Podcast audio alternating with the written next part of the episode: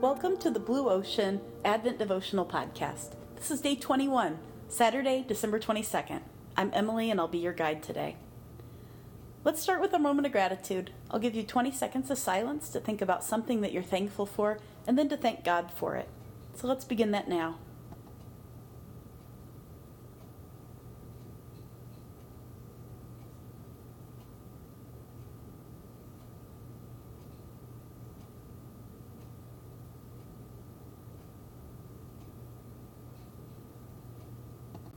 Now we'll move on to our petitionary prayer. Today we'll pray that joy will be accessible to people going through difficult periods of time. People going through divorces, moves, job losses, job changes, etc.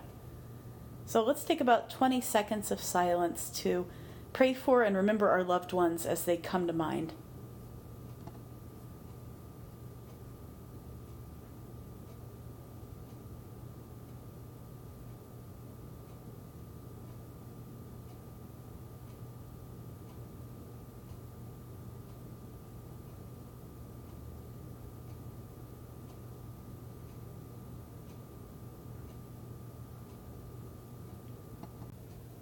Our scripture reading today comes from Isaiah 25, 6 to 9. During this third week of Advent, we focus on cultivating joy, so let's listen for that in Isaiah. It begins On this mountain, the Lord Almighty will prepare a feast of rich food for all peoples, a banquet of aged wine, the best of meats, and the finest of wines. On this mountain, he will destroy the shroud that enfolds all peoples, the sheet that covers all nations. He will swallow up death forever. The sovereign Lord will wipe away the tears from all faces. He will remove his people's disgrace from the earth. The Lord has spoken. In that day they will say, Surely this is our God. We trusted in him, and he saved us. This is the Lord. We trusted in him. Let us rejoice and be glad in his salvation.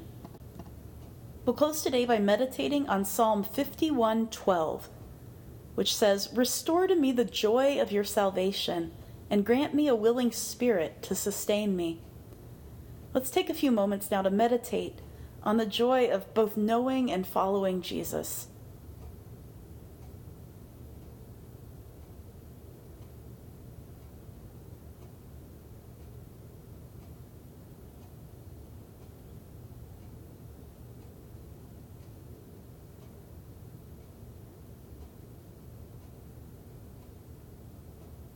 Our concluding prayer Creator, Almighty and Everlasting, you've brought me in safety to this new day. Preserve me with your mighty power, that I might not fall into sin nor be overcome by adversity, and in all I do direct me to the fulfilling of your purpose. Through Jesus my Lord. Amen.